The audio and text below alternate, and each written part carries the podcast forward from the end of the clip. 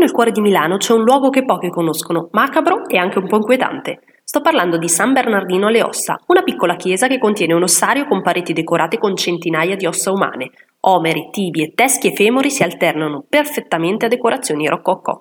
La chiesa la trovi in piazza Santo Stefano, sulla sinistra della basilica di Santo Stefano Maggiore, a circa 600 metri dal Duomo di Milano. Tutto ebbe inizio agli inizi del 1100, quando viene costruito l'ospedale di Santo Stefano alla Ruota, poco distante dalla basilica di Santo Stefano. Di conseguenza viene edificato un cimitero per seppellire i defunti degli ospedali. Dopo poco tempo però ci si rende conto che lo spazio del cimitero è insufficiente, così venne creata una camera dove raccogliere tutte le ossa esumate dal cimitero stesso.